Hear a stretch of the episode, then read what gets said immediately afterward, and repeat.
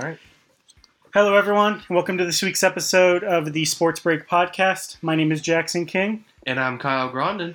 And because this is the week between the conference championship games and the Super Bowl, we are deciding to not talk about the NFL at all. Uh, we will not acknowledge the two games that just previously were played. We are not acknowledging the game that will be played in a week. As anyone who's a sports fan knows, this two weeks is maybe the worst period of time in terms of football coverage, just narrative wise. Well, it's all beaten to death. So Yeah, yes, we're going to be the only people in sports media not talking about football. Yes, instead, we're going to be talking about everything else that's going on right now. We're talking the NBA, we're talking college basketball, we're talking, I don't know, the MLB if there's enough to talk about that. But uh, yeah, we're just going to get through everything else because I know if you're uh, a sports fan, you're listening to all the stories about a certain number 12 and a certain young kid out of Kansas City. And that's all that's going to be talked about, but that's not what we're talking about today. We're talking about everything else. So, you ready to jump into it? Yeah, let's do it. Uh, as always, this is the Sports Break podcast where it's less of a expert opinion and more about a water cooler conversation. So uh, let's just jump into it. So let's start off with the NBA right now because outside of the NFL, which is obviously getting into the fun part of their season, the, the end of the playoffs, the NBA to me has been very f- interesting because they've now gotten the COVID hits that Yeah. that they really didn't experience last um, this year. Obviously, they canceled their entire season or postponed it for months, but they never really had this whole like, oh, this team is not playing because of COVID or this game's not playing because of COVID. Now they're experiencing that, and I think it's very interesting to see how that's affecting the NBA. Yeah, it's pretty interesting. I think we saw it in MLB where, you know, some teams really kind of fell apart and got hit hard. And, you know, we saw some teams like nobody thought the Marlins were going to be any good. And after they had their COVID, COVID spout, they all came back and they, they came out really well and um, had a good season. So it's like it the same thing could happen in the NBA this year. It's just uh, I think it's it's created almost a lot of parity because we had a team like the Celtics were really, looking really good. Then Jayson Tatum's been out for a week. You had a team like the Sixers who are going crazy, and uh, then they lost. They were down to like seven guys on their roster at one Yeah. point. Meanwhile, the Knicks have been doing really well, and we'll we see teams like relatively. for the Knicks, they've been and they Yeah. really shined in that first. I think up until like a couple days ago, they had the best defense in the East uh, statistically. Um, Mhm. obviously, uh, the league is still right now run by LeBron and run by the Lakers. Yeah, that's the one constant. It really seems like, despite everything that's going on and how much parity's in the league, it still feels like I think we could have a really fun regular season and playoffs.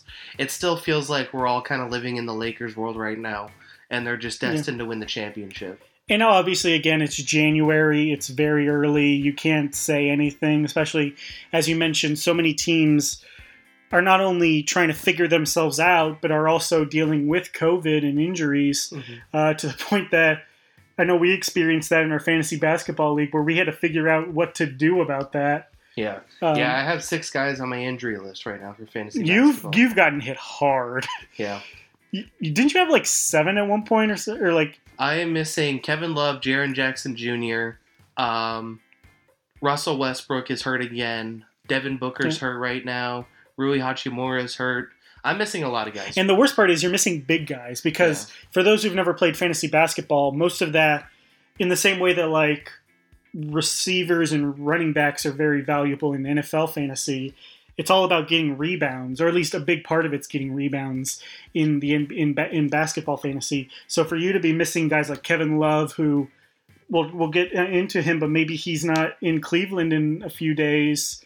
We'll see what happens there. We'll see what happens with some of the other big men. But you missing big men is going to be hurting your team. Yeah, I mean, I still got a winning record right now, but I'm doing okay. We'll bounce back. I, I feel really good about my team. But yeah, I mean, it, the uh, the COVID stuff's been really interesting. It's been hard for a lot of teams. The uh, you know teams that we thought would be contenders, like maybe the Mavericks are a sleeper.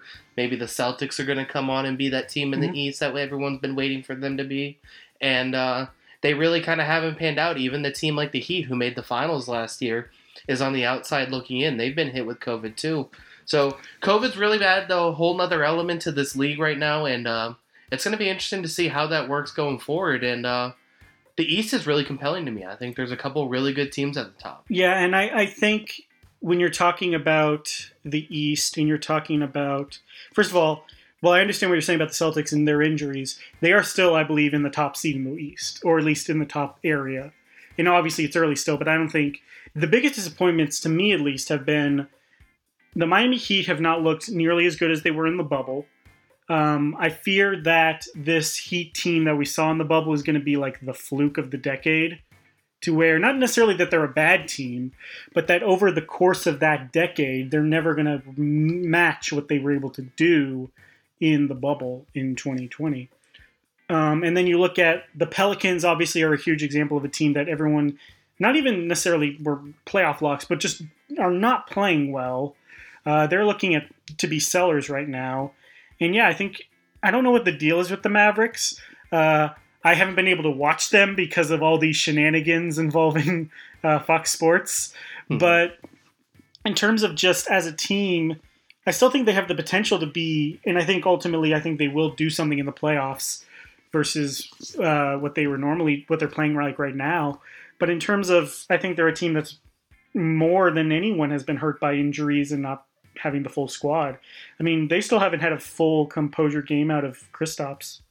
Yeah, well, so the problem has been that first of all, they started the season without Porzingis, and along with starting the season without Porzingis, they also had Doncic seemingly come into the league out of shape, as a lot of it seemed like players did because they weren't really sure when the season was starting, and then all of a sudden the league, the TV rights guys were like, we need Christmas Day game, so we're going to play Christmas Day. Yeah, that was that whole situation. I think will be talked about for a while. Like, yeah, like, and I understand that every league to some degree has had a weird off season in terms of the MLB essentially had a nine months, eight month off season. The NFL had a weird off season where players weren't necessarily able to practice the whole time.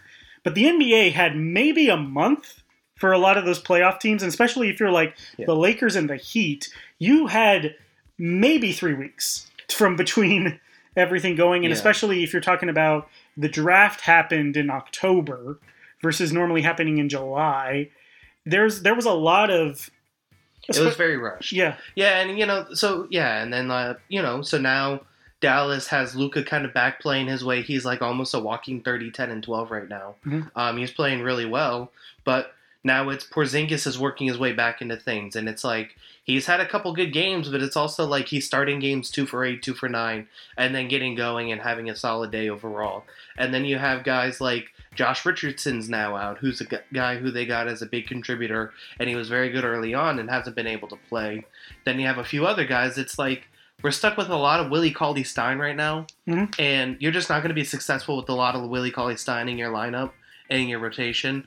So I think they'll be okay. They gotta they gotta hope these guys get healthy, get back, and they can get back to playing their best basketball. I still feel like it's a team that's a, a move or two away, and one of those move or two might be getting rid of Porzingis because it's you know it's a problem that he can't stay healthy. So and Dallas also, is an interesting team. No, and I also uh, speaking of the Mavs before we go on to the Pelicans and some of the other teams in the NBA that I think have either struggled or have really surprised. I think when you look at this Mavs team, I think you have the surefire guy in Luka. Like he's a guy who's to keep your team involved for the next 20, 10 years, 10, uh, 10 to 20 years. And then you got Porzingis, who he's kind of in this realm of can he be the next Dirk, the next great wing creating power forward, and this this great space guy, pace and space guy, or is he kind of the guy who's doomed by injury and not being great? Is he a th- is he a great second weapon, or is he just kind of a a guy who gets a lot of stats but isn't necessarily on a winning team? Um, and then you look at like Tim Hardaway Jr. had a great year last year. He's kind of been all over the place this year. Uh, same you could say with uh, Josh Richardson. James Johnson has actually kind of surprised me with how good he's played. Uh, not that he's not a good player, but he's really filled that kind of Tim Hardaway role in the kind of mm-hmm. how the team runs. I don't know. The Mavs to me are a team that wouldn't surprise me if they underperform during the regular season, get into the playoffs, and then do really well. Yeah. I mean, this is a team that constantly is banking on getting that free agent guy, and they've just constantly missed on them.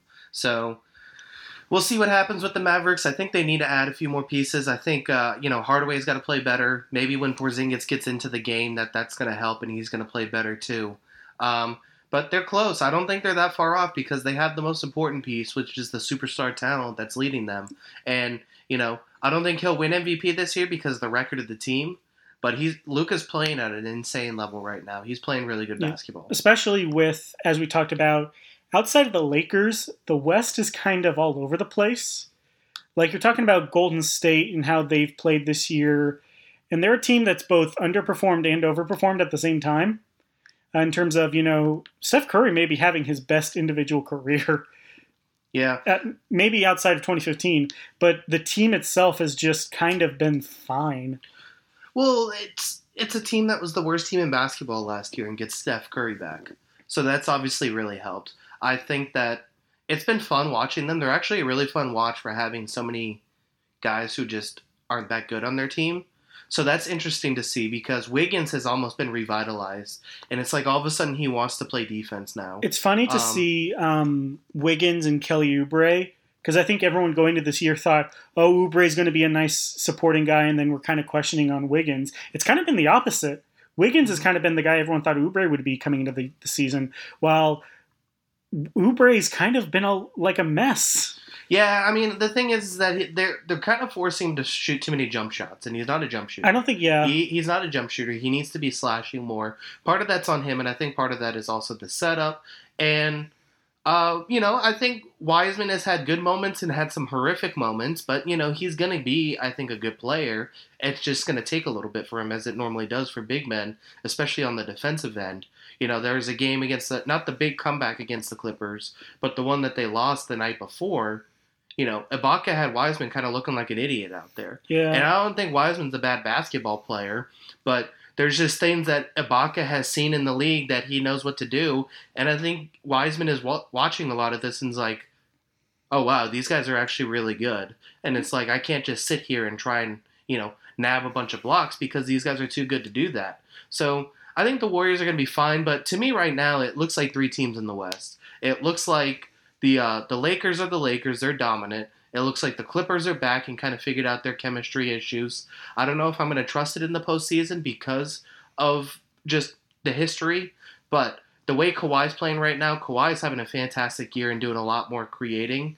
And then the third team is the Utah Jazz, who are playing at an insane rate right now. Conley's been really good. The Raptor rating from 538 has him rated as the best player in basketball right now, which is absurd. He's not the best player in basketball. no, no, no. But it's just crediting to how good he's been this year after looking like he might be washed up last year. Having him, Mitchell, Bogdanovic is back and playing really well, which has helped. And then Jordan Clarkson's hit another level. He looks like almost a shoe in for six man of the year already early in the season. He's been really good off the bench and providing scoring for that team. That's a really good basketball team as well. I don't know if they have the top end talent, but they look really good. this is the the Jazz team that I thought we would have last year, and that I think a lot of people thought there would be last year. You know, when you get Conley onto the uh, Jazz that we saw with uh, Donovan Mitchell and Rudy Gobert, um, it it seems that that chemistry that is back after possibly being hurt by the whole COVID situation with Rudy Gobert.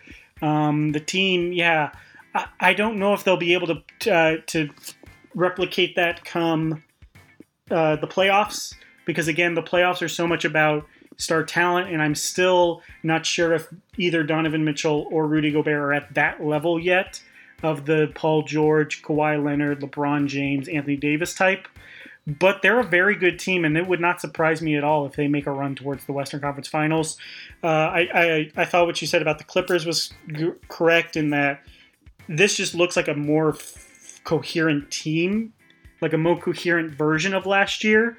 Um, I will give props to them, honestly, for the Shamet Kennard trade. I think Kennard's been a much better fit in that offense Yeah. and a much better fit on that team. Uh, again, I think Ibaka has been really good, better than Harrell, honestly, just in terms of what he provides for the Clippers itself. Yep. I, I think there will always be questions about that team specifically because we've seen them year in and year out underperform when the playoff times come Yeah. But they I think clearly slot into that right behind the Lakers slot.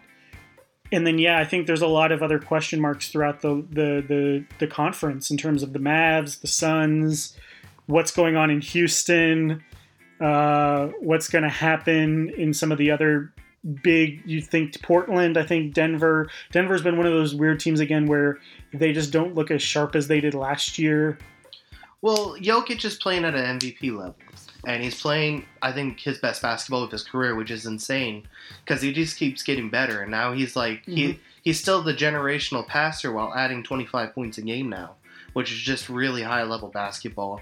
Um, I'm giving them a little bit little bit of a pass because Michael Porter Jr. hasn't played, and part of letting Jerami Grant go, which Grant's been really good on the Pistons, uh, who are the worst team in basketball. So you know, take that with a grain of salt. He has been really good with the. It's not his um, fault that they're the yeah, worst team in basketball. So, yeah. uh, you know, let part of letting Jerami Grant go was okay. Michael Porter Jr. is taking the spot. He's going to be that guy. He had 30 points the other night against the Mavericks, which was a good game, but he was out for a lot of the beginning of the season. So maybe they start putting it together, and Denver makes a run towards the top of the West as well. And that's another dangerous team you have to look at because if Porter can hit that next level and they have all of a sudden that big two and a half with Jokic, Porter, and mm-hmm. I'm still counting Jamal Murray as a half. He's been terrible to start the year. He's too. been he's he's had an awful half. I still think he will do like he did in the playoffs, and he's been very consistent.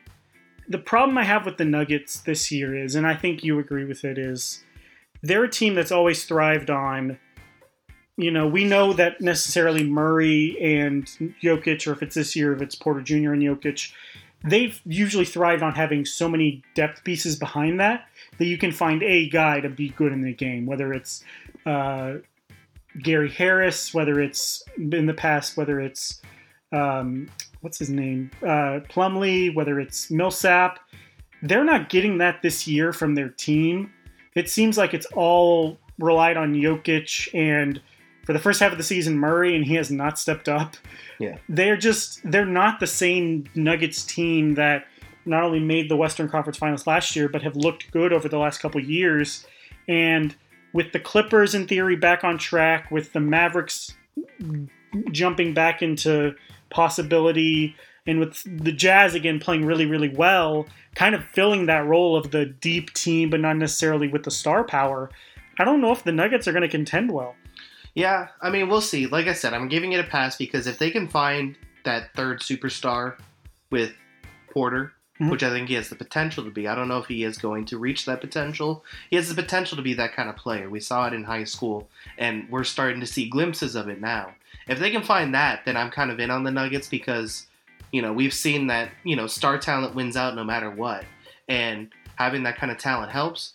Uh, but he is not there yet. So what they're going to need in the immediate uh, presence is guys like, uh, you know, Monte Morris has to play better. Will Barton has to play better. Millsap has to. I think Millsap still shows glimpses of Atlanta Hawks Paul Millsap, but obviously with his age, it's not the same. He's got to make sure he's at least providing 10 and 10 a night. Or at least just, providing what he did in the playoffs. Because yeah, in the playoffs, so, he was very good. Yeah, so, I mean, they just need those guys to really step up and have that seven or eight guys they can rely on in a playoff game. Meanwhile, uh, we've been talking about the top of the Western Conference. The bottom, we've got two teams who have both underperformed, not just in terms of what their expectations were, but in terms of what you expect from them. In that the Pelicans and the Timberwolves. Well, the Timber, like, listen, we'll talk about the Pelicans in a second because they've been to me the biggest disappointment of the year in terms of where they should be, all the assets they have on their team and what they're constructed as. Minnesota stinks. Minnesota stinks, and they shouldn't because they have, in theory, two top twenty-five players in the NBA. In I mean, I don't, I don't view, D, I don't view D'Angelo Russell that high. I think the problem is that they're two stars or guys they want to be stars don't want to play defense. They don't play defense, and you know Towns has had a difficult year and obviously battled through injuries and COVID now, a, and... a whole lot of things going on with mm. him. Obviously, you know hope for the best in that situation, but as far as basketball playing abilities, we haven't seen him play at the defensive level we thought he could have been out of Kentucky. And D'Angelo Russell has never played defense. No. So if you're gonna have two stars who don't want to play defense, what's the what's the incentive for everybody else to play defense? You know, I, I like Malik Beasley off the bench, but he's kind of the the vacuum volume scorer guy. And then they drafted that same exact guy with Anthony Edwards, who's essentially like a like a 15 0 and 0 guy. That's exactly what he wants to be. He doesn't want to pass, he doesn't want to rebound, he doesn't want to defend. He just wants to have cool dunks and shoot the ball 10 times a game. Um, uh, so yeah, I mean, I don't really like that team. I don't like the makeup. They wait, they, you know, and with the way the draft lottery is and the odds are, there's a chance they're not in the top three, and then all of a sudden they don't lose their pick to Golden State because they added D'Angelo Russell. And also, into that credit, even if they do land a pick, I don't know if there's anyone in this draft who I necessarily think saves that team.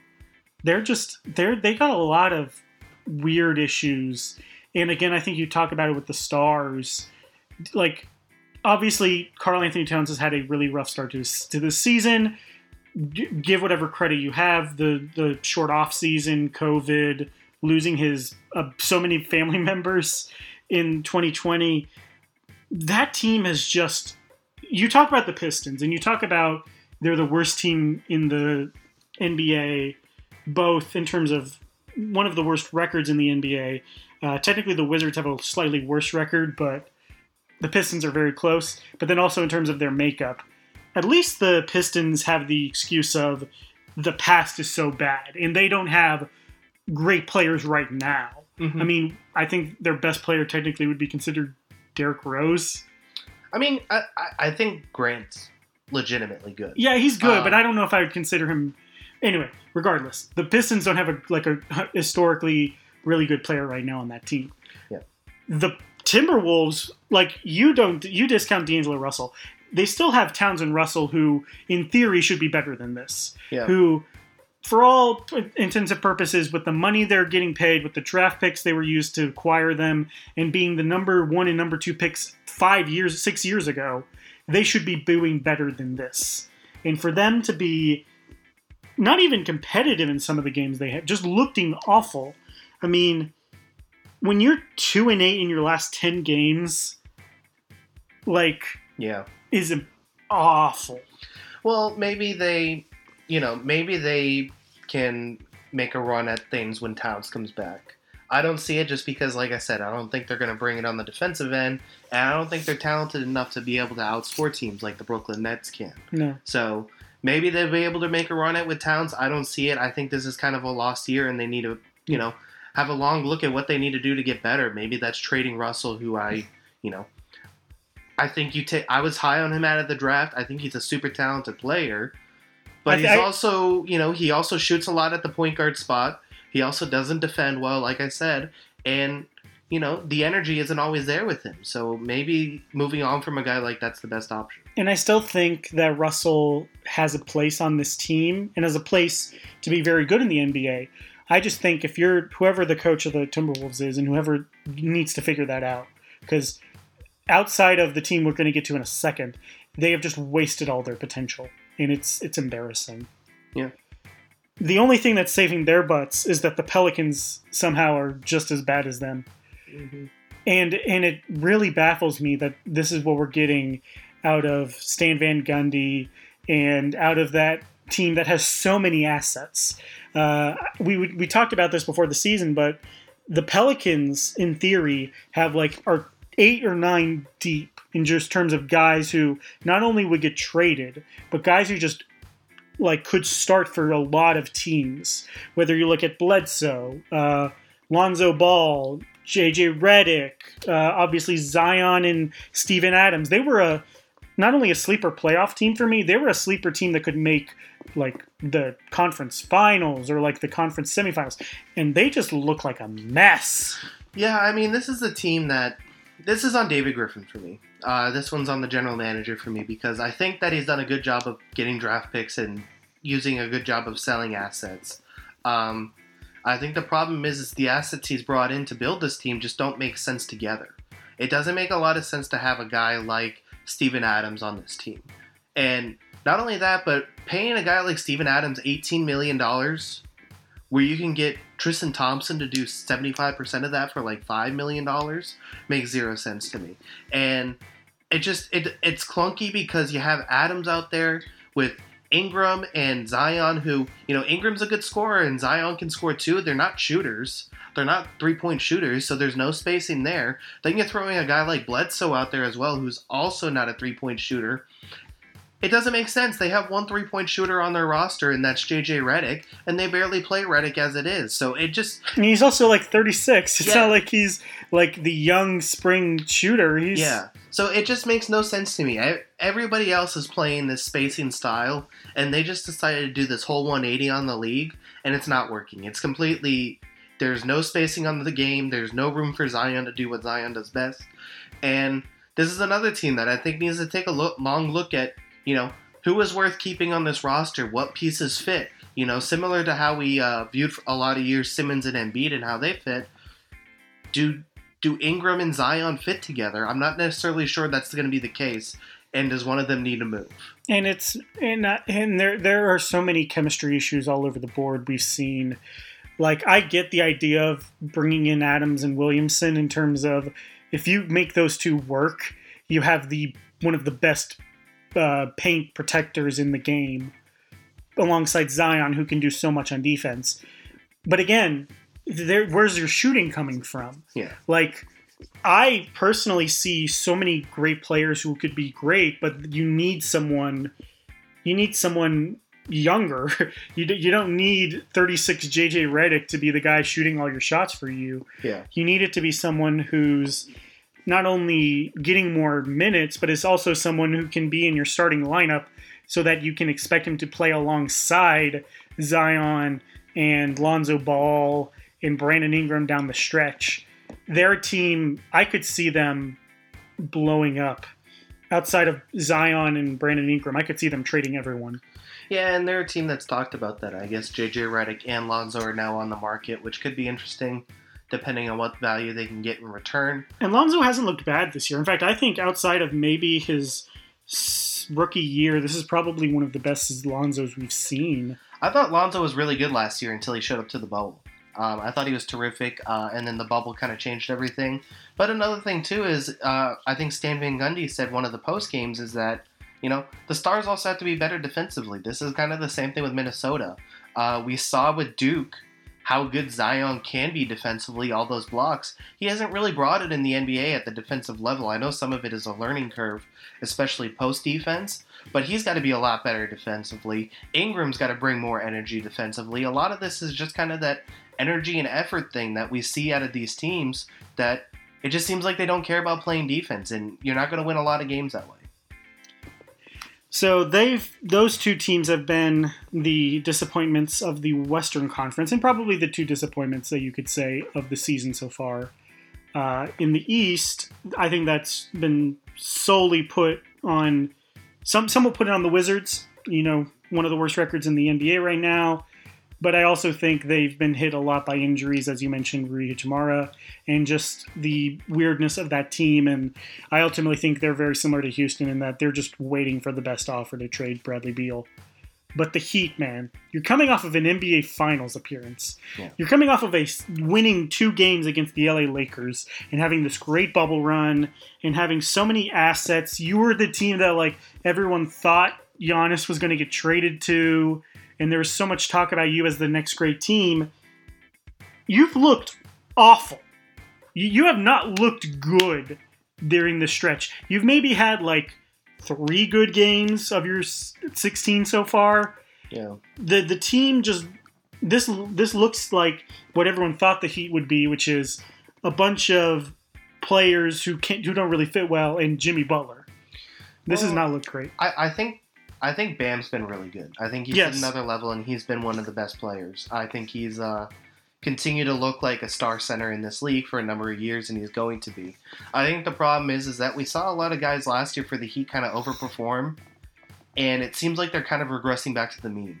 We're looking at a guy like Kendrick Nunn, who was unreal to start the season and playing meaningful playoff minutes, who just doesn't seem like a guy who's going to be a long-term starting point guard in the league. He's, He's, not. he seems kind of like a spark plug at best. You're looking at Jimmy Butler too, who I think is an all star. I think is a great player, but he was playing legitimately like a top ten guy in the playoffs, and I don't think he's a top ten guy. So well, if you're not getting that top ten production out of him, You know, it's a, it looks like a completely different team in that regard. And you know, I think we were ready to anoint Tyler Herro as the greatest player in basketball history, basketball history last year. And it's clear that it's going to take a little bit longer for him to be pretty good. So Yeah. I think this, you know, I think they overperformed expectations so much last year that it, as it regresses back to the mean, it looks disappointing. I will give Herro more time just because we're seeing him in a new role that he did not play last year. Mhm. And like obviously he's still very young. I believe he just turned 20 maybe last month or something like that. He's still ridiculously young. Yeah. So I give I give him time to learn that new role and grow and maybe he overperformed in the playoffs than he would have normally, but he he still has the potential to be great. Uh, out, yeah, outside of Bam, everyone has either regressed or has looked awful. Uh, Goran Dragic has not played well. Yeah. Um, that's another team I think that's been hit with some injury bugs. Like we've seen Avery Bradley miss a couple games. We, we obviously saw that in the uh, free agency they lose a couple of their really good players. Um, yeah, I don't know. They're, they're a, we I mentioned this to you earlier, and I've talked about this uh, with my brother, also named Kyle. Um, but uh, they're a team that, to me, in five to ten years, we could look back and be like, "Hey, remember the bubble Heat? Remember when they made the NBA Finals? Yeah. Man, that was crazy." Yeah, I mean, I think before they made that run to the finals, this was the team that we looked at was like, okay, this team needs a couple more pieces. This was the team that thought they would be in that Giannis sweepstakes that ended up Yeah. not happening uh, next season. And I think they're a team that needs more pieces. This team does. I mean, if you look at them, they're averaging 107 points per game, which is Yeah. in the bottom half of the Eastern Conference. So it's a team that needs to add pieces. It needs And they to need add some- top end yeah. pieces. It- the thing. yeah, it needs to add some bucket getters because you can't win getting looking at it here now. You can't win getting 15.8 points per game out of Jimmy Butler. You, this team is just not built to win that way. You can't win with you know I like the Avery Bradley signing, but you know there's a limit to what he can be. You need top end talent, like you said, and they, they just don't have it right Th- now. they more than any team need to be looking at Bradley Beal really hard because I think not only would he provide the scoring option that you mentioned they need right now, but they just need something. They need more talent, more vibrance. They don't need to be this team that, and I fear what they're going to do is they're going to try and swap some of their younger okay players with better okay players, like trading like a five for a six. No, they need to get a 10. They need Yeah. to get a top end talent. If and obviously we don't know how many of those guys are going to be available right now, but if there's one available, they need to go straight for it because otherwise they may lose not only lose their momentum on this season, they may be completely out of the playoff picture looking at some of those top teams and how they're trending. Would you trade? Uh, would you trade Herro, Nunn, and two first for Brandon Ingram? Not Brandon Ingram. My problem with Brandon Ingram is I think he's a good scorer, but alongside Jimmy Butler, I don't think that's enough shooting. Uh, Well, you'd have Duncan Robinson and Dragic. yeah, but I don't. For I, I, first of all, I, I've written off Dragic. I mean, in terms of like being a big part of their team, uh, I know he's getting paid a lot, but Yeah. I just just genuinely don't think that Dragic right now is going to be more than just a bench guy or a guy who provides good minutes for on defense. I personally think that Brandon Ingram would be a good piece on a lot of teams, but I think with him and Jimmy Butler having very similar offensive styles, I think it would be better to go for a pure shooter.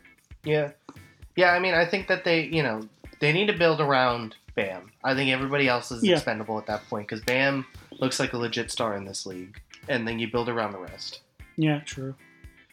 They're they're an interesting team, and I think their direction is going to be telling a lot more about the future of the East going forward.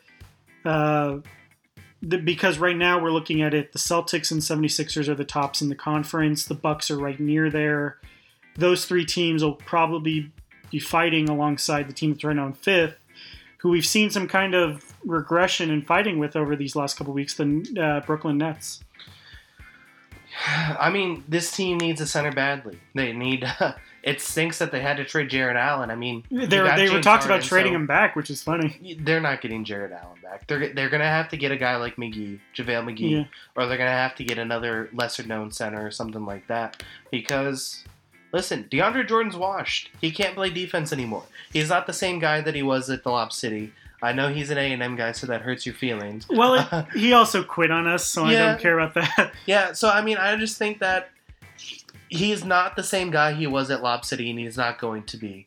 So I just don't think he has a chance. They don't have a chance with this, uh, with him playing center to defend anybody. No. And the other thing we have to talk about is three of them too playing defense because when we've seen these super teams form, we've seen guys like, um, you know, we've seen the 08 Celtics. All three of them bottom to the defensive end. You know, I know KG was a great defender before that, but Pierce and Allen were two guys who weren't big on defense. They really committed to the defensive end because they're like, listen, I'm giving 15% less on offense to play with these two guys. Mhm. I need to bring it defensively. We saw the Heatles when they all got together. You know, Bosh transformed into this lengthy seven foot defensive center who was awesome. You saw Wade commit to the defensive end almost fully because LeBron was taking so much off of them, and LeBron was a great defender anyway, and probably should have won Defensive Player of the Year too with the Heat. You look at the Warriors, how they were always a top 10 team in defensive rating when Kevin Durant was at it because they all brought it on defensive end and guys who weren't great defenders, like if you looked at Steph Curry, not a great one on one defender, but he's really good at getting in the right spot and getting steals. So they committed to the defensive end. These three guys just have to say, look, we got to play defense to win. You know, not all of us have to score 30 a game. If we all pl- committed to scoring 24, 25 a game and playing great defense, there's no reason that they shouldn't because they're great athletes. And the, the problem I feel like with that respect is twofold. Uh, one, the fact that um, they don't come here. In fact, for a lot of those guys, they don't necessarily have the defensive pedigree, but they also weren't like historically bad defenders. Mhm. Some of the James Harden and Kevin Dur- uh, Kevin Kyrie Irving didn't come to the Brooklyn Nets necessarily with great defensive reputations. Yeah. Uh, specifically, James Harden for a while was a meme with how bad he was on defense and how like not, not that necessarily that he can't become that defensive effort guy, but that he definitely comes in with a little bit of a historical badge of bad defense on him. And then also they have a rookie coach. And not necessarily that Steve Nash hasn't been a good coach this year, but when you're trying to kind of juggle all those pieces and you're also trying to get them to play good defense, it helps to have a guy who's kind of been there before and has Yeah. established that before. And I don't know. The other problem I feel like is specifically with how the big three evolves is that you need to kind of establish early who the Batman, the Robin, and I guess I'd call it the Alfred or the Nightwing or the just the, the third guy in that team. They disrespect the room. I don't want to call them Batgirl though. I feel like that would be more disrespectful to whoever the third person is. I mean, she. She was badass. I'm not yeah, going to deny so, that. so, I mean, I think Anyway, my point being, uh, Kyrie Irving to me is a bad fit for that third role. I mean, I think they're going to be fine in the end. I, I mean, I really do just because the talent's there. I, I can criticize the talent and how it's going to work together, but like even like the Heat when they all got together started nine and eight. Um, this team I think is going to figure it out, and there's not a lot of teams that are going to be able to stop them scoring Mm. because you can run a pick and roll with Harden, and if Harden gets stopped, it's really hard to then stop Kevin Durant and Kyrie Irving if he decides to pass the ball. So, and Joe Harris is basically just going to sit there wide open. He's one of the best shooters in the Mm. entire game. So, I think they're going to be fine. It's just going to take a little bit, and I think that they have to realize what they're doing and commit to the defensive Mm. end to potentially win a championship because I think that it can win the East with ease. But beating the Lakers is a whole nother conversation. And I also think one of their prob- troubleshoots they're going to have is how how are they going to get maximum value outside of that big three? Because I think you looked at if you've looked at all the other big threes or the big groupings we've had over the years, they've been able to survive because they've gotten really big contributions outside of it. You look at the, the Celtics big three and what they got out of Rajon Rondo and Kendrick Perkins. Uh, you look and Eddie House, Leon Powe. yeah, yeah, yeah, all those guys.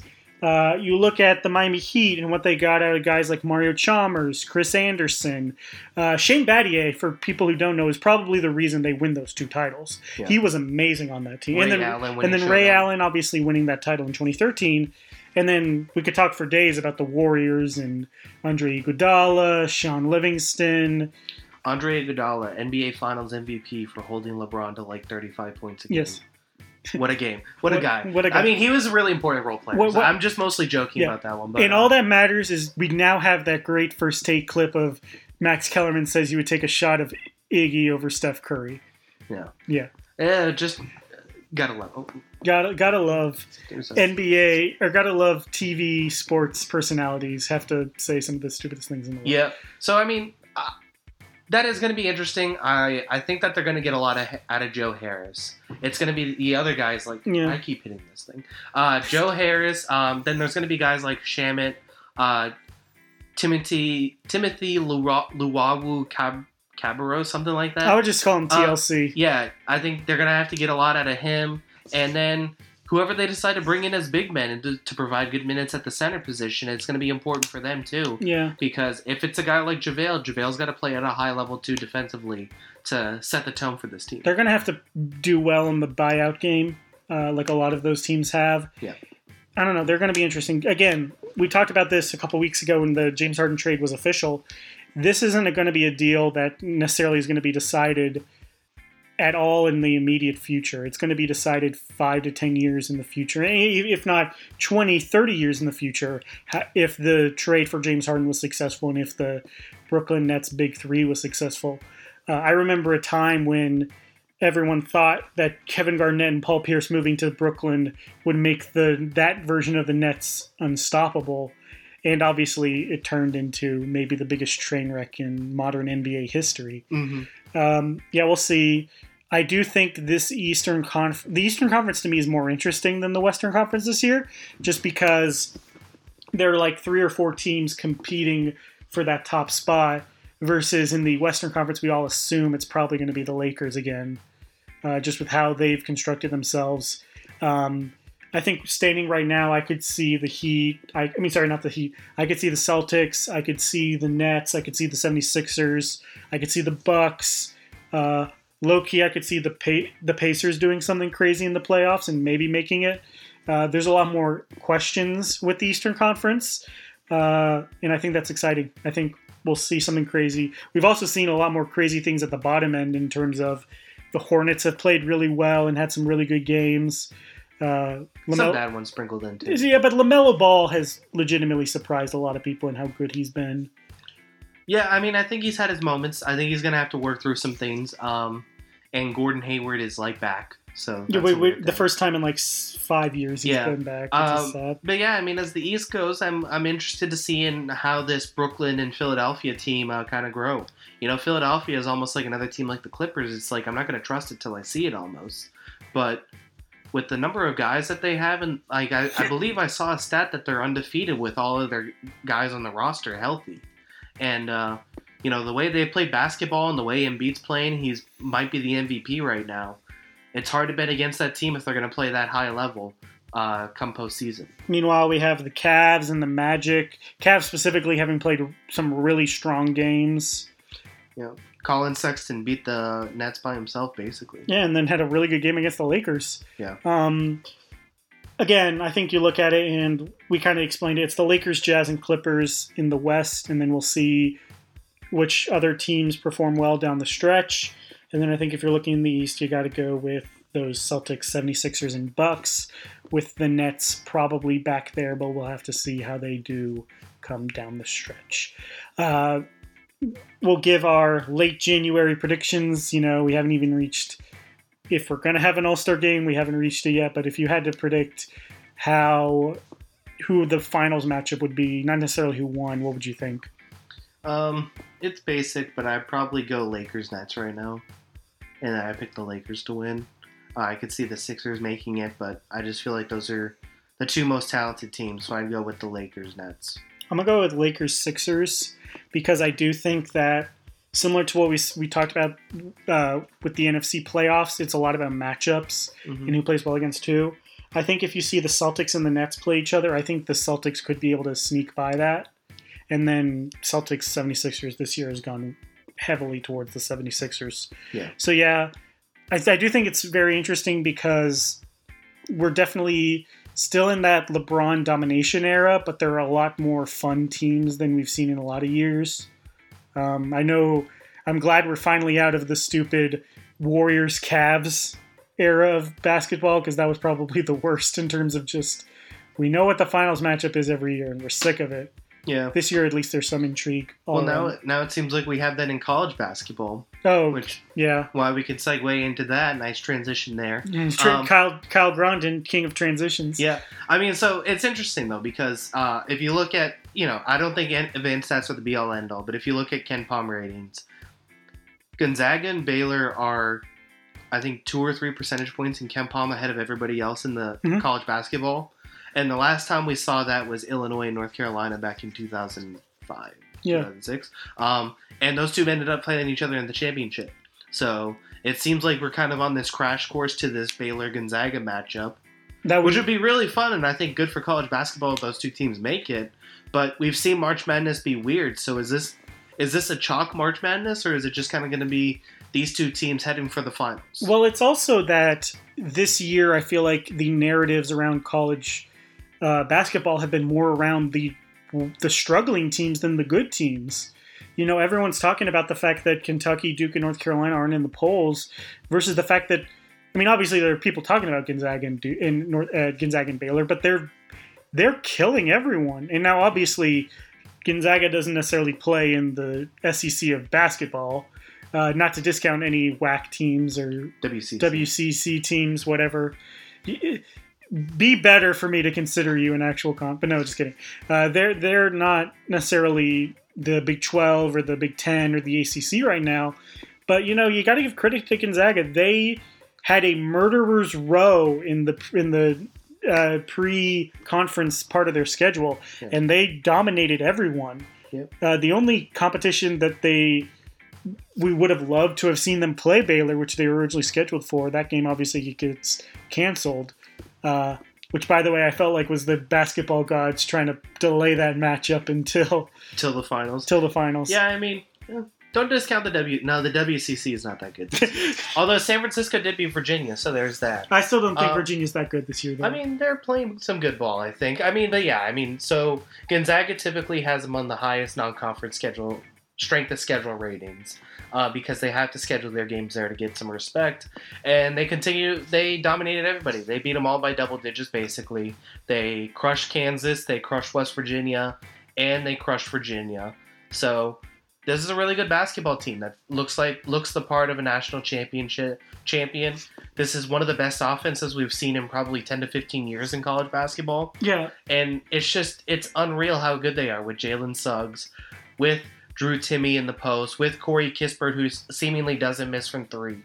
Uh, all of these pieces coming together. This is a really good offense that can outscore just about anybody in the college basketball. yeah. They they.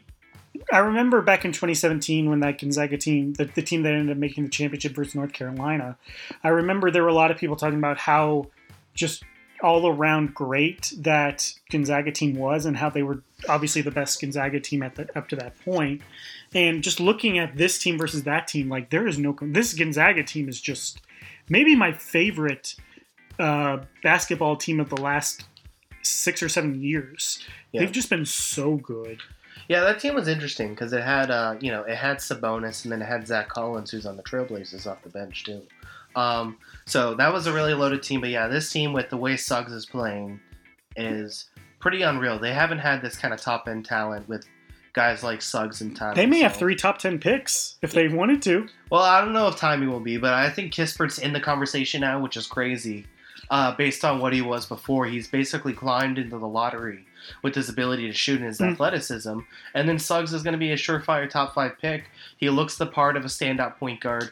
And yeah, I mean, not a lot of teams are going to be able to beat this team. I know Baylor, it's an interesting contrast because it's the best offense against the best defense in Baylor. It's going to be interesting to see if those two teams can make it and uh, match up. Baylor was always a team going into parts of, especially because last year was so weird in terms of top teams falling f- seemingly every five minutes. Yeah. Uh, where I didn't understand if Baylor was just good or if they just got lucky in how they matched up and how they played through some of their schedule. I watched that game against Texas Tech this year, and I just I'm amazed by that defense and the work that that team has done. They, if there is a team that's going to upset that Gonzaga offense, it is this Baylor defense. They Mm-hmm. they have a lot of weapons. Yeah, and Scott Drew has essentially turned his entire career around. It looked like he was just this middling coach, Mhm. and now he's coaching an elite team for back-to-back years. It's a really good team with a loaded roster, and uh, yeah, they can stop anybody. But it'll be interesting to see how those two teams match up. I'm excited for it. And the the other thing that's I think very interesting about this year is it reminds me a lot of like 2015 in terms of you know you look at that Kentucky team from 2015, you look at that Wisconsin team from 2015, that Duke team from 2015. There were really only three good teams that year, and those three ultimately went to the Final Four, and Kentucky lost to Wisconsin, and then Duke won the whole thing. I don't know if there's another team this year that's even close. You talked about that uh, KenPom percentage. I don't know if there's a team like obviously the tournament's going to happen as it happens, and a team could just suddenly have a great shooting night and upset you. But in terms of like if you're giving me like a NBA style best of seven series, I don't know if there's another team that I would guess and bet would have a, a shot against these two top teams. Well, it sure as hell isn't going to be Kentucky. No. Um, yeah, that'll be an interesting story if uh, you know John Calipari might go to the NBA or something like that this year. Um, yeah, I mean, if there's any team right now, so right now, uh, third on the list is Michigan. Michigan has uh, had a good year overall. I still like Iowa just because of the offense and having the best player on the court. Um, you know, I think Luka Garza can win a lot, team a lot of games, and you know he has great players around to make that offense. But I think Iowa could be that sneaky contender for the third team, but I just don't see it right now. Uh, that's another team Gonzaga beat by double digits. They beat them up too. Yeah, the the thing with a lot of those Big Ten teams, and I think you look at Iowa, you look at Illinois this year, you look at Michigan this year. There are a lot of good teams, but I think in the way that they the SEC kind of pushes your good teams in until one and ultimately comes out on top. I don't know if there's a team this year necessarily in the big in the Big Ten I could say is hands and leagues better than any- anyone else. Hmm. Obviously, if a team near the end of that season and in the Big Ten in the Big Ten tournament ends up having a run, then I could see them possibly making a run in the tournament.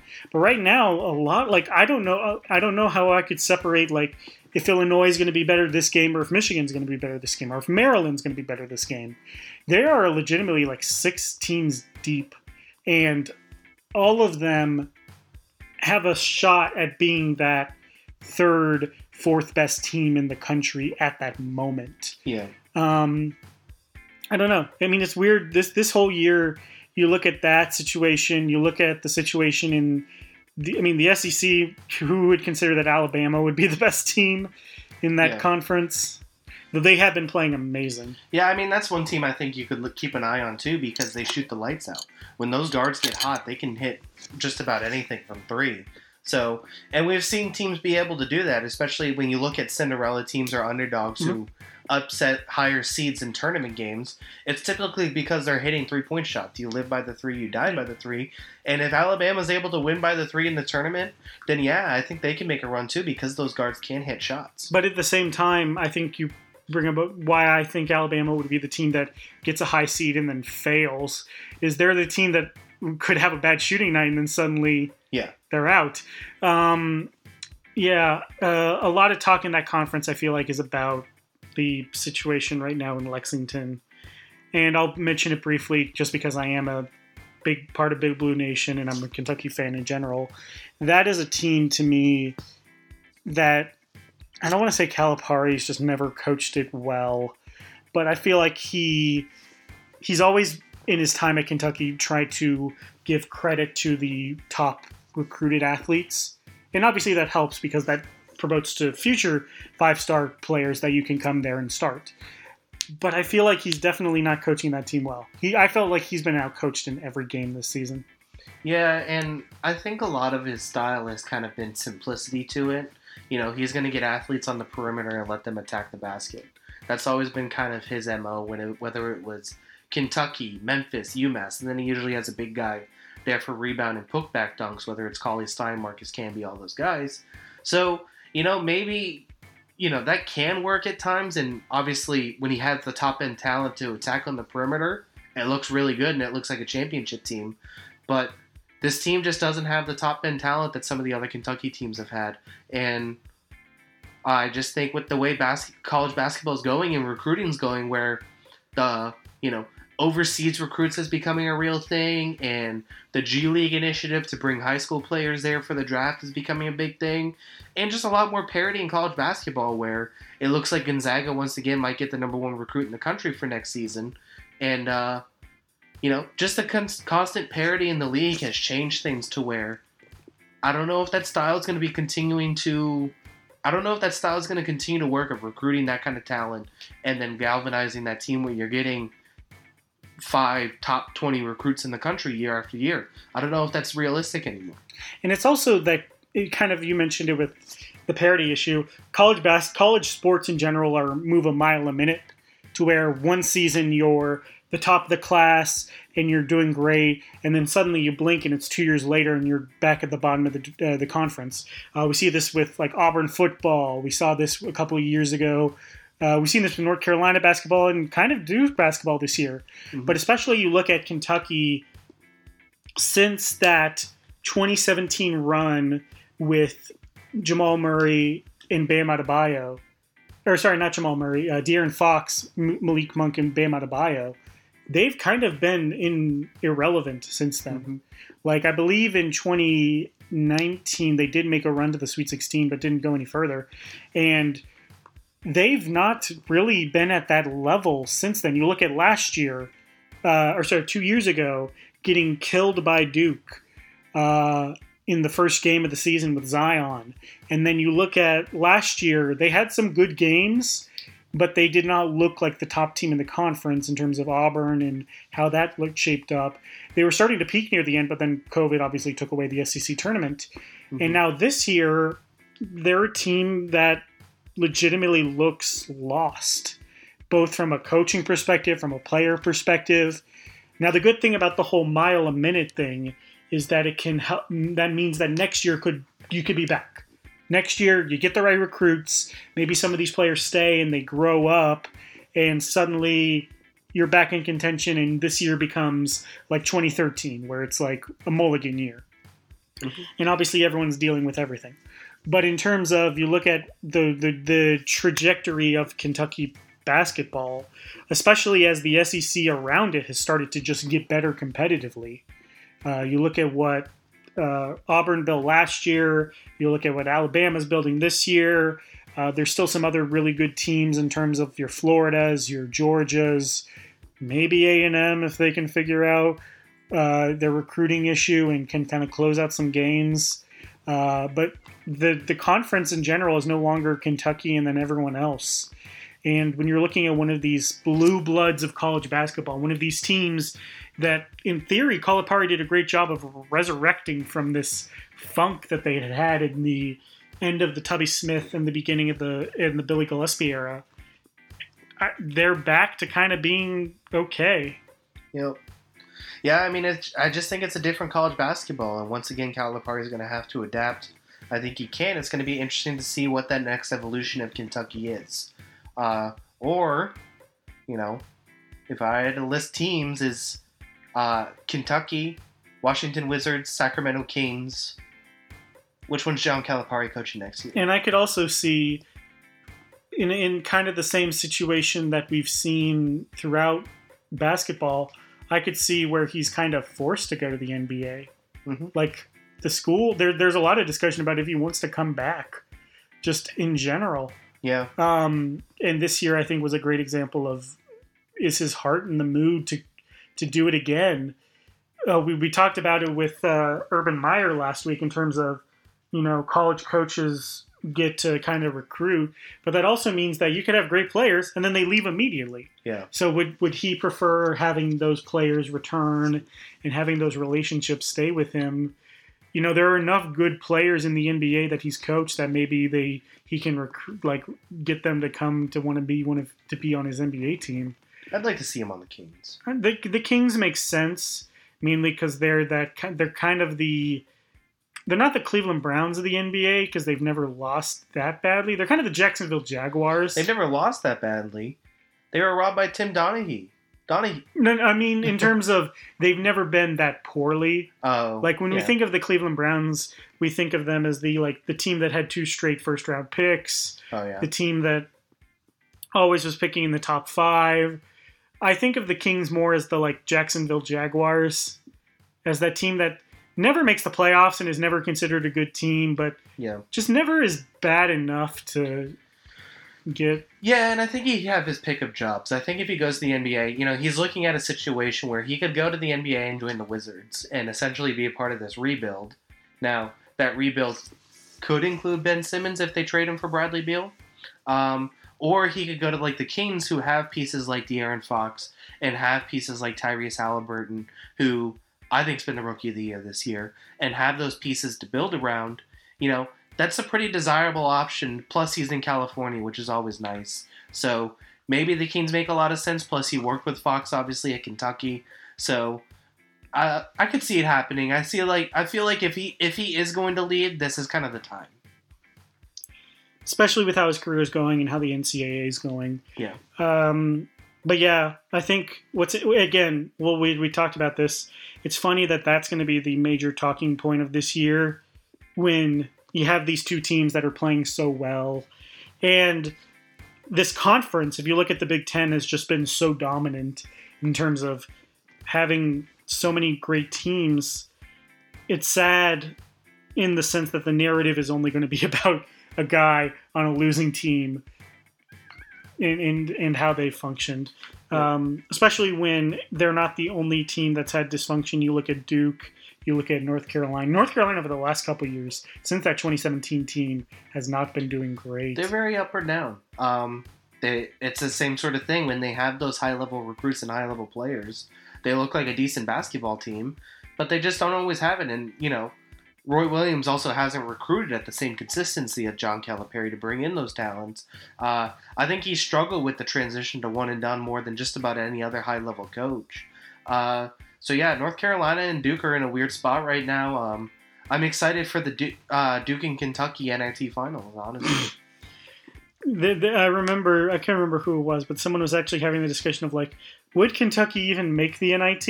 yeah. And I was like, okay, you could argue that by record, but you're telling me the NIT wouldn't want Kentucky and Duke just for the viewership? They probably would, yeah. Um, yeah, so that's kind of the narrative right now.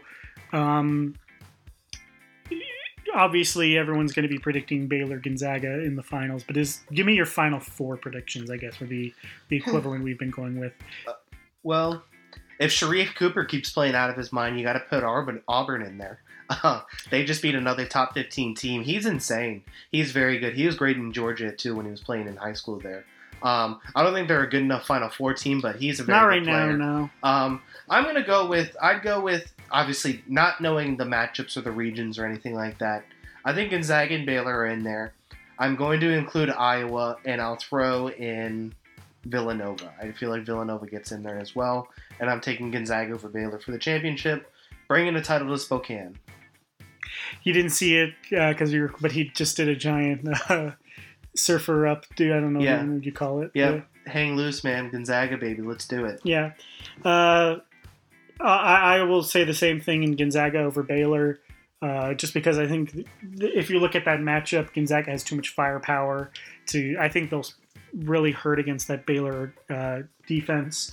Final four picks. I definitely think a Big Ten team's going to get there. I think there are just too too many talented teams in that conference to miss out of the Final Four. Uh, I'm going to go with Michigan right now because I think Michigan has the best overall team. Though I do agree with you that Iowa has that just star power in Luka Garza that I don't necessarily think any other Big Ten team has. Um, looking at the rest of it, I think it's going to end up being between Michigan, or sorry, not Michigan, between for that final spot between Houston and one of those ACC teams. Just because you look at like how Virginia does normally in the season, they do really well. Same with we've seen Florida State play really well this year in terms of as a like second tier team. But Houston has really shocked me. Yeah. And I think there's always that team every year that shocks you with how they perform going into this the tournament. And so I'll go. I'll go. Uh, I know they're probably the top four teams right now in the in the standings. I'll probably just go Gonzaga, Baylor, uh, Houston, and Michigan. Yep, I like it. That's a good. That's a good Final Four pick as well. Houston uh, playing good basketball. Well, I know this was a little bit shorter, but you know we were trying to make sure to not talk about that other thing that's going on in two weeks. You know. We'll talk about that next week. Don't yeah, worry. next next week we'll probably focus all on that world. Um, before we go, though, I wanted to get your thoughts on what's going on with Tennessee in the college football world. I know they just recently hired the UCF athletic director, and um, what what do you think they will end up, ultimately end up doing at coach? Well, they made the coach hire today. Apparently, it's Josh Heupel. They brought him from. They UCF did it as well. officially, or is that just? I know That's that was. been the reports out there is that he's coming to uh, Tennessee. I don't know if they made it a full statement about it, but I think it's happening. Um, so, as a as a UCF student, I was very disappointed to see Danny White go because he's a good.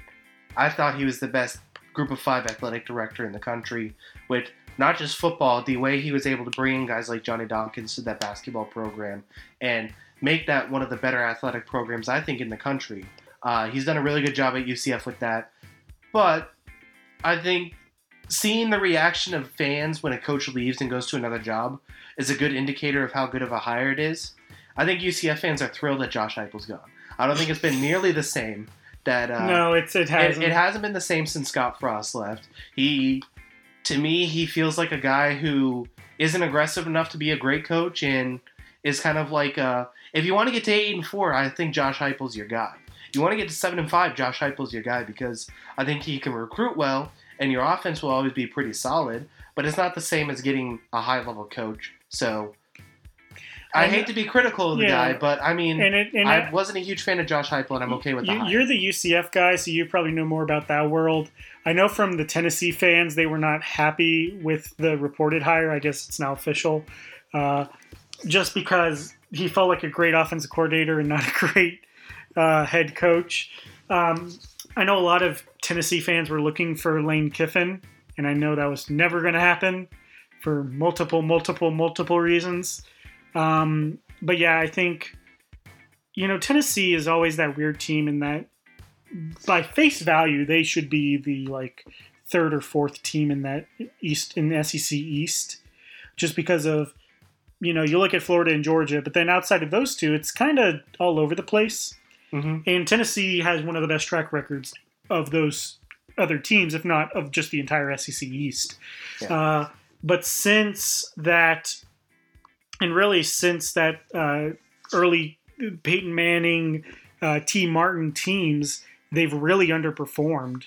And obviously, last year they had that great run to close the season to end up earning bowl eligibility, but they've just not been a good team. And that's despite the fact that they were giving players cash in McDonald's uh, bags. Um, They still have talent. they still have talent. Well, I mean, maybe. Uh, maybe all their talent transfers out now. Well, They- that's true. They've yeah. seen that over the last couple of weeks. I don't know. They're they're a team that has the potential to be an SEC powerhouse in the same way that we see Alabama, LSU, maybe A and M, maybe uh, Auburn, maybe some of those Mississippi schools. We see those teams constantly in that conversation of are they a powerhouse? Tennessee has that ability and that pedigree and the positioning and where they location wise they've just never done it for the last 10 to 15 years. Uh, the big move will ultimately, I think, was the firing of Fulmer because there were a lot of questionable things both on the football field and just in general in that athletic program about what Fulmer was doing. Um, I know a lot of Tennessee fans that I've spoken to wanted him fired five years ago Yeah. uh, after the um, Butch Butch Jones hiring. So I don't know. It's they're an interesting situation. I would be surprised just with how the trajectory of the SEC has been over the last five to ten years. I would be surprised if he's a like slam dunk. Think of your like uh, Orgeron or Slam Sam Pittman hires or Jimbo Fisher to that degree. But I also wouldn't be surprised if he has long term success. He's he's got some tools. We'll see. Um, I'm not going to count it out because I think he can coach a good offense and I think he can recruit pretty well.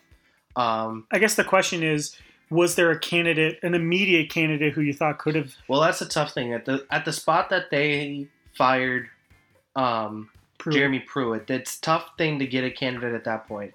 I thought the best move that they could have done was to do maybe an interim coach for the year because the problem is these coaches like to be involved in the recruiting process early, Mhm. and so at this point you're asking basically a coach to coach his first season with his hands tied behind his back.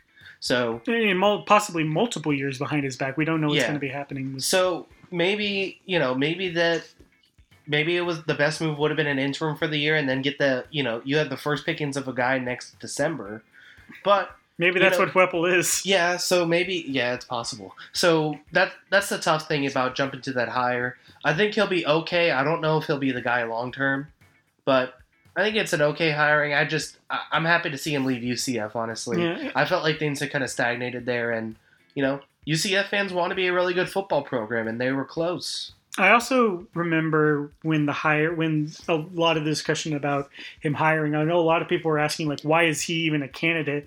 And I just was like, well, he hired him the first time, so obviously Danny White or White likes him. Uh, so obviously there's a connection there. Um, yeah, it's it's it's an interesting situation. It's it's going to be something we're going to have to see over the next five to ten years. But I know, has there been any discussions on who's going to be replacing Heupel in uh, Central Florida? Well, the first thing's going to be hiring the athletic director. Um, I, I haven't heard anything about who hype, uh, who's replacing Danny White there, um, but that'll take some time. But I think there's some pretty good candidates out there that they could uh, ask for. Hopefully, not Randy Shannon, who's our defensive coordinator. Uh, not a very good defensive coordinator. I think that'd be a bad hire. Um, but there's guys out there, whether it's like Jeff Lebby, who's the uh, offensive coordinator at Ole Miss, was formerly with our offense. I think he'd be a good hire. There's Will Healy, who's the head coach at Charlotte, who did really good things with Austin Peay at the Division two level. I think he's the youngest coach at the Division one level right now. He'd be a good hire. And then you could even make a phone call to a guy like Jeremy Chadwell, who did great things with Coastal Carolina. I don't know if he'd take the job. yeah, I was go going to to say, do you think group of- that's such a much bigger improvement? I mean, it's a better Group of Five job than Coastal Carolina. yeah, but but, I it? think he's a guy. If he waited, if he had another good year or two, is going to get a Power Five job. So it's it, he probably wouldn't do it. But you make the phone call and Yeah. see what happens. Yeah, my question isn't because I understand that UCF is a much better job than Coastal Carolina. Is a is a better job than Coastal Carolina. My question is: Is it a much of a move up that it would signify leaving your your team, especially after you've only had one two one to two pure years of success? Yeah, I mean that's the question. Um, but I still think you call a guy like Chadwell and make him say no. you d- yeah. Um, and then I'd call a guy like Will Healy at Charlotte and make him Yeah. say no because I, I do think that's a huge step up from Charlotte. Um, so I think that'd be a good hire. And I, like I said, Jeff Lebby, who uh, a lot of people think is going to be a head coach one day, and uh, helped with Lane Kiffin, made one of the best offenses in the country this past year. So I think that'd be a good hire as well. We'll see what happens. but no internal hires. I don't know. So the option would basically be Randy Shannon, and I'm not a huge fan of Randy Shannon on defense. Uh, the offensive coordinator didn't have to do a whole lot because uh, Heupel was doing a lot of the play calling, so I don't know about that one. I think they go. I think they go external, especially whenever they eventually do hire this athletic director. I'm assuming he's going to want a new guy that's his guy, so I don't see it being an in-house hire. Is there any in-person guy who you think could take over that athletic director spot, or do you think it's going to have to be someone outside of the program? I think it'd be as someone outside of the program. I think it's another situation where you can get a athletic director at a smaller program come to the UCF as kind of that next step up as they, you know, maybe they want a Power Five job one day, but they're going to UCF as that stepping stone to that job because it is a step up for a lot of Group of Five schools. And we saw that with Danny White. Yeah. So Anyway, uh, that's it for this uh, pre Super Bowl week uh, discussion. Next week, we'll definitely be more focused on uh, the big game down in Tampa, as we will probably have to call it. Uh, m- uh, my name is Jackson King, I'm Kyle Grondin. and thank you for listening to this week's episode of the Sportscast. Or, sorry, thank you for listening to this week's episode of the Sports Break podcast. Th- Thanks and gig 'em. Isso.